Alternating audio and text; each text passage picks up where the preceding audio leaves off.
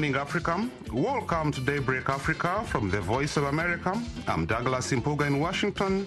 Today is Wednesday, June 22nd, and here are some of the stories we're covering this morning. The UN Refugee Agency projects more than 2 million refugees will need to be resettled in third countries of asylum in the year 2023. Of all refugees submitted by UNHCR for resettlement last year, 32% were for survivors of violence and torture. Activists in Botswana urge diamond industry leaders meeting in the country this week to broaden the definition of conflict diamonds following top producer Russia's invasion of Ukraine. I am hopeful that this intersessional meeting will implore you to delve into these rough diamond related matters, engage and discuss even the most uncomfortable Kimberley process issues. And authorities in Zambia say they have arrested a Chinese citizen accused of selling exploitative videos of Malawian children. Those stories and more coming up here on Daybreak Africa. Stay tuned.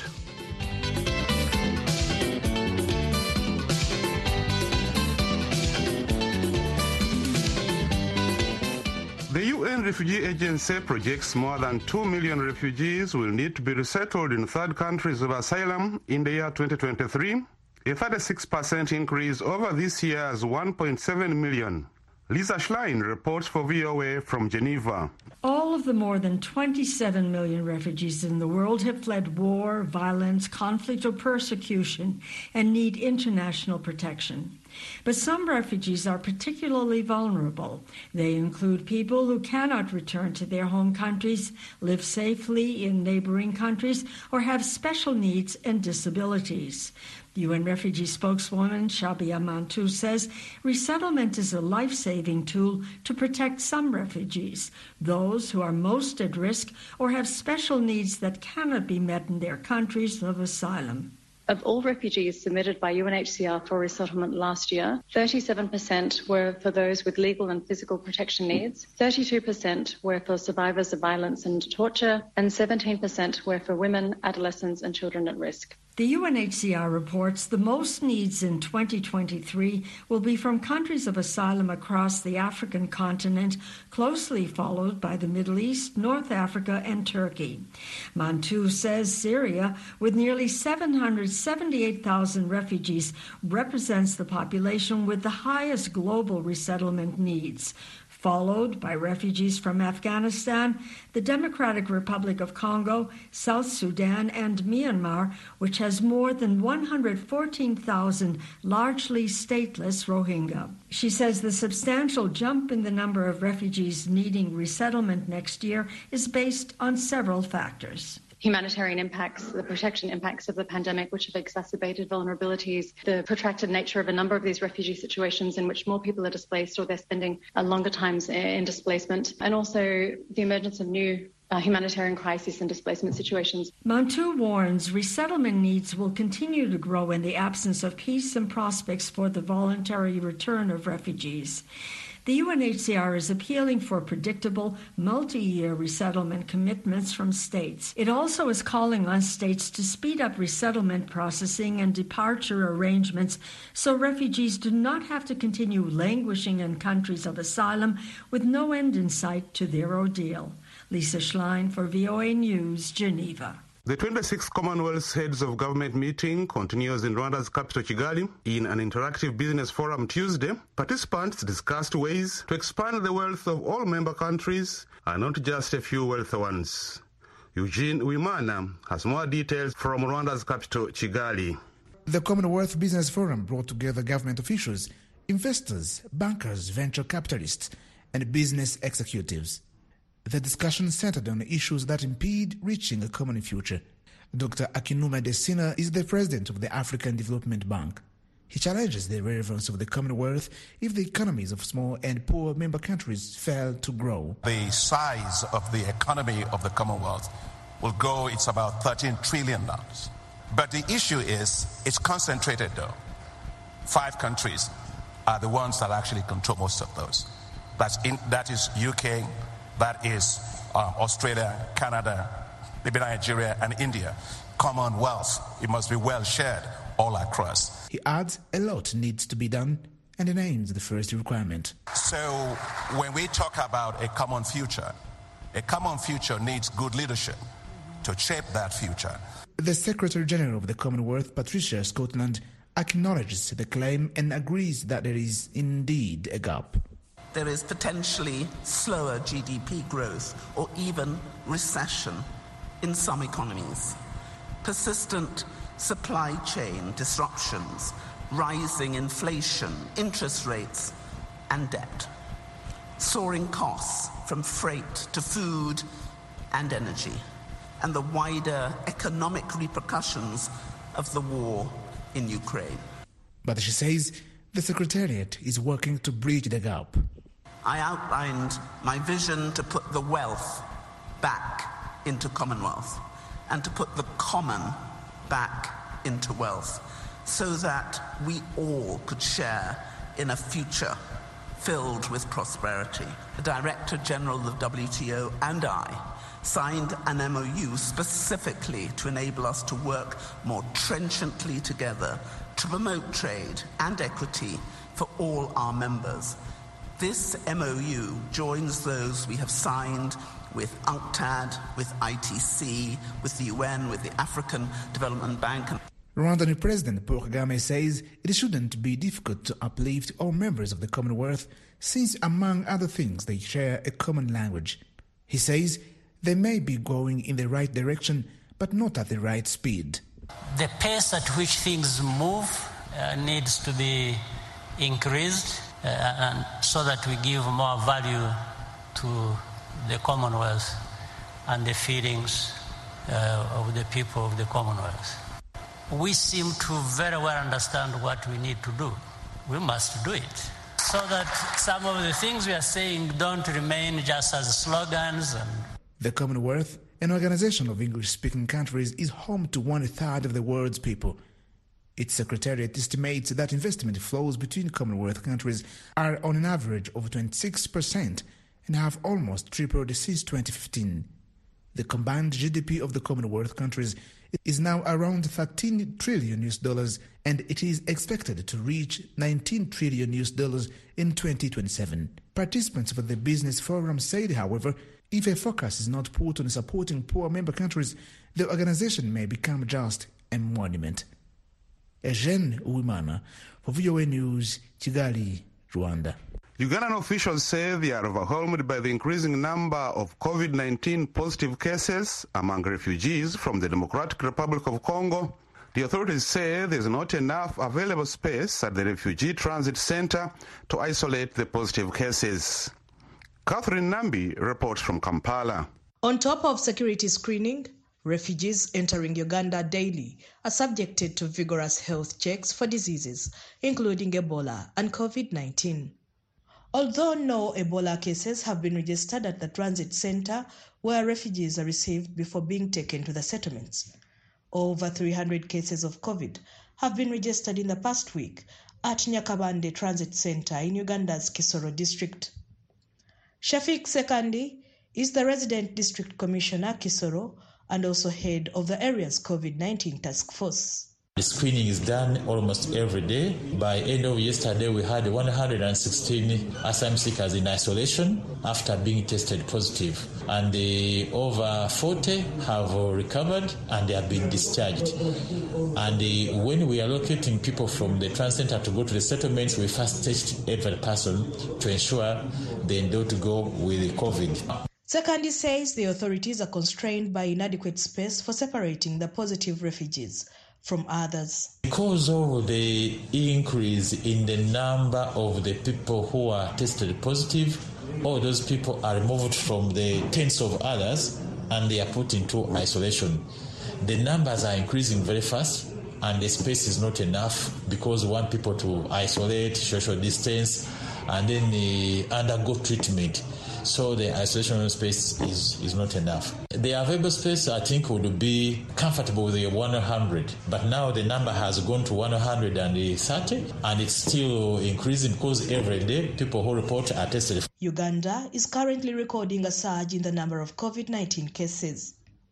There is panic that positive cases among refugees are likely to cause an increase in COVID cases in Kisoro district since some refugees are living within the community. Sekandi says a mass COVID vaccination campaign is to be carried out, targeting both nationals and refugees in the area. This is a, a, new campaign because in the first round, Kisoro performed well. We got 95, but the second round, the vaccination was at 56%. So we want to ensure that people get the second jab and be safer. As you are aware, Congo is under war, so these programs of vaccination are not there. That's why we suspect that this third wave mainly has come along with uh, the asylum seekers and has entered Uganda. Uganda has been receiving an average of 100 refugees daily from the DRC since March, when fighting broke out. Over 60,000 refugees are estimated to have entered Uganda, although only half of these have been registered with authorities. This is Catherine Nambi for VOA News in Kampala. Activists in Botswana are urging diamond industry leaders meeting in the country this week to broaden the definition of conflict diamonds following top producer Russia's invasion of Ukraine. While the issue is not formally on the agenda, Botswana's Minister of Mines has called for discussion of even uncomfortable diamond industry issues. Mqondisi Dube reports from Gaborone, Botswana. Botswana's Minister of Mineral Resources Moagi says the meeting in the resort town of Kasane needs to candidly discuss issues affecting the diamond industry. He says those include the Kimberley process, a system that monitors the sale of conflict diamonds, diamonds used to fund armed groups and wars. I am hopeful that this intersessional meeting will implore you to delve into these rough diamond related matters engage and discuss even the most uncomfortable Kimberley process issues with the sole objective of ensuring that the Kimberley process remains fit for purpose in these evolving times, whilst maintaining the original mandate of this entity as espoused in the United Nations General Assembly Resolution Abu Brima is a member of the Kimberley Process Civil Society Coalition, a group which monitors the diamond body. He tells VOA the Kimberley process is losing its relevance and the coalition made its position known at the meeting. All the rules or the procedures or the principles will have to be revised, especially to create a proper agenda for reform and urgently too to reform those aspects that are making KP become an impediment to its own, you know, to achievement of its own agenda. One, uh, the whole question of uh, the conflict, you know, diamond definition will have to be opened up and broadened. Russia would have been on the agenda at the Botswana meeting only if there was consensus from all the 85 participating countries. But Brima says such an arrangement no longer serves its purpose and needs to be revisited consensus decision making process would veto power by any individual country that is not uh, comfortable with any decision also does not uh, help KP to move forward. That needs to be changed. Despite the criticism, Minister Moagi says the Kimberley process remains relevant to the global diamond trade. Through the KP, in spite of its challenges and known shortcomings, we continue to give our many stakeholders reasonable assurance that as an industry we value peace and security. Moreover, we equally recognize the need to ensure that the rough diamond trade optimally contributes to sustainable development. Russia's continued trade in the stones has come under global scrutiny, with concerns diamond revenue could be funding the invasion of Ukraine.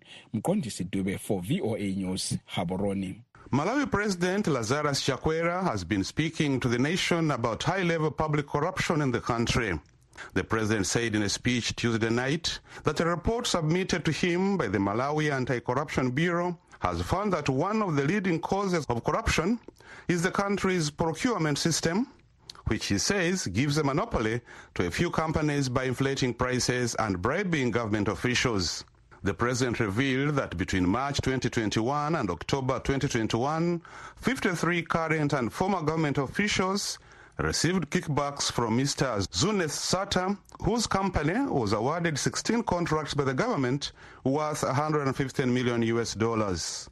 Sean Kampondeni is the Director of Communications for President Chakwera. He tells VOA's James Butty that the names of the government officials include the current Vice President. President Lazarus Chakwera of the Republic of Malawi addressed the nation three weeks ago on the 31st of May following the release of um, a report from uh, a court bail hearing in the United Kingdom. The court bail hearing was related to uh, the bail conditions of a British citizen and businessman by the name of Zuneth Sattar. And in the submission of the National Crimes Agency of the United Kingdom, they mentioned in that court hearing that uh, Mr. Sattar was, by the findings of the National Crimes Agency, connected to high ranking officials of the Malawi government whom he had been influencing and corrupting in order to secure procurement contracts. So, Sean, just reading through the president's speech, it looks to me that the entire government of Malawi received money from this Mr. Sattar. And am I right to say that this also allegedly includes the vice president? The findings of the Anti Corruption Bureau is that uh, somewhere between 80 and 85 different public servants received uh, money from Mr. Sattar. And on that list, the Anti Corruption Bureau included the vice president. But the president told the nation that the report from the Anti Corruption Bureau does not actually say precisely what it is the vice president is said to have done. So, Sean, what action do you think the president is going to take, or has he already taken action towards some of those people mentioned Yes, the president has taken action. In fact, the purpose of his address today was twofold. And the uh, first objective was to inform the nation what findings the Anti Corruption Bureau had reported in their submission to the president. The second objective is to pronounce himself with regard to the actions he had decided to take. One of those actions was uh, to do with the suspension of uh, his own chief of staff and uh, the second was uh, the withdrawal of delegated duties from the vice president in order to pave way for further investigations until the Anti Corruption Bureau feels in a position to substantiate the allegations made up against them as well as to uh, make known the course of action they were going to take. The president cannot fire the vice president, can he? The Constitution does not give the president any power to either suspend the vice president from his office or to fire him uh, from his office. And the president specifically addressed that issue by uh, acknowledging to the Malawian people that there is no provision in the Constitution for the vice president to be suspended or removed from his office because he holds that office by virtue of the will of the Malawian voters who elected him to be vice president. Will President Chakwera or the Malawi Anti-Corruption Bureau make this report public to the Malawi people? The president has uh, expressed himself uh, regarding the publication of the report. Uh, the Anti-Corruption Bureau had told him through the report that uh, uh, they don't believe that the report should be published or released to the public because it contains the list of 80 or 82 or 83 names of individuals that are under investigation, and they didn't want the release of the report to prejudice public opinion against individuals on the list in the event that some of them may be found innocent or not to be culpable under the law. Sean, thank you so much again. It's a pleasure to speak with you. Thank you very much. Thank you, James. It's good to have you back. Sean Kampondeni is Director of Communications for Malawian President uh, Lazarus Chakwera. He was speaking from the capital Lilongwe with VOA's uh, James Butty.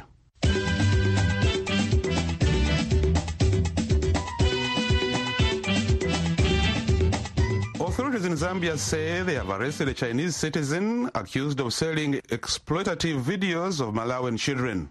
Malawian authorities say they are working to have the man, Lu Ken, return to Malawi, where rights campaigners say he should face justice. Lameck Masina reports from Blantyre, Malawi. Immigration officials in Malawi told VOA that their counterparts in Zambia arrested Lu Ke on Monday in the Eastern Chipata district. Pasqually Zulu is the spokesperson for the Department of Immigration and Citizenship Services in central Malawi. We got a report from our colleagues, uh, that's Zambia um, immigration authorities, on Monday, June 20th, that uh, he was found at a lodge in Chipata when he wanted to uh, make some immigration formalities so that it should be in line with the Zambian laws. Last week, Lu Ke fled Malawi, where police were searching for him after BBC investigation found he was recording young villagers in central Malawi and making them say racist things about themselves in the Chinese language, Mandarin. In one video, children, some as young as nine years of age, are heard saying in Mandarin that they are a black monster and have a low IQ. The BBC reported he was selling the videos at up to 70 US dollars a piece to a Chinese website. The kids performing in the videos were paid about half a dollar each. The news sparked outrage in Malawi. On Tuesday, various rights organizations and learners held street protests and presented a petition to the Chinese embassy in the capital, Lilongwe. In the petition, the protesters asked the government of China to compensate the children in the videos for being fooled to say words in a foreign language they could not understand. Comfort Mangwazi is the president of the University of Malawi Child Rights Legal Clinic, which led the protests. She welcomes the arrest. Because this is one of the things that we were hoping would happen. And we're hoping that this arrest will lead to his prosecution in Malawian courts, in which he will be tried for his actions against our children and indeed lead to him having to pay compensation. Pasqually Zulu of the Malawi Immigration Department says the Malawi government is working with the authorities in Zambia to bring the suspect back to Malawi for criminal proceedings. Cooperation just so good with our colleagues in Zambia, and uh, our so effort this time around is to get hold of him so that he should come to Malawi to answer charges against him. So we are very, very hopeful that uh, uh, the steps that have been taken so far will bear fruit. There were no official comments from Chinese authorities on the arrest of Lu Ke as of Tuesday. However, Chinese diplomat Wu Peng, who visited Malawi after the incident, said on Twitter last week that China does not tolerate racism. Peng said China has been cracking down on unlawful online acts in recent years and that it will continue crack down on such racial discrimination videos. Lameck Masina for VOA News, Blantyre, Malawi. The United Nations World Food Programme in Sudan is warning against looming hunger in the country, with almost a third of the nation's population facing acute food insecurity.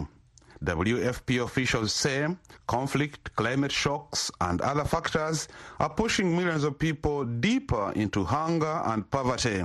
Michael Atit has the story for VOA from Khartoum. A comprehensive food security and vulnerability assessment released by the United Nations World Food Programme this month shows that at least 15 million people in Sudan, one third of the population, are currently facing acute food insecurity. Speaking to South Sudan in Focus in Khartoum, WFP Communication Officer Leni Kinzli says the already alarming food security situation is likely to worsen throughout the lean season in Sudan, which began this month and will last through September. Kinzli says WFP expects the number may rise to 18 million people or 40% of the population by September. The combined effects of the economic and political crisis, conflict and displacement, climate shocks, including droughts and floods, and a poor harvest in the past agricultural season are among the key drivers of food insecurity in Sudan. Sudan's population is estimated at 40 million people, according to the last census taken in 2008. Kinzli says Russia's invasion of Ukraine is also driving up food and fuel prices in Sudan, which is dependent on food imports from Ukraine and Russia. The Black Sea ports more than half of the country's wheat imports. Kinzli says their assessment shows that food insecurity exists in all 18 states in Sudan. Earlier this year, international humanitarian groups appealed for more than $1.9 billion to provide assistance and protection to 14.3 million people in Sudan this year. That was reporter Mike Atit in Khartoum. And that's it for this edition of Daybreak Africa. We thank you for spending this morning with us. For more African news and features, visit our website at voaafrica.com. I'm Douglas Mpuga in Washington, wishing you a very wonderful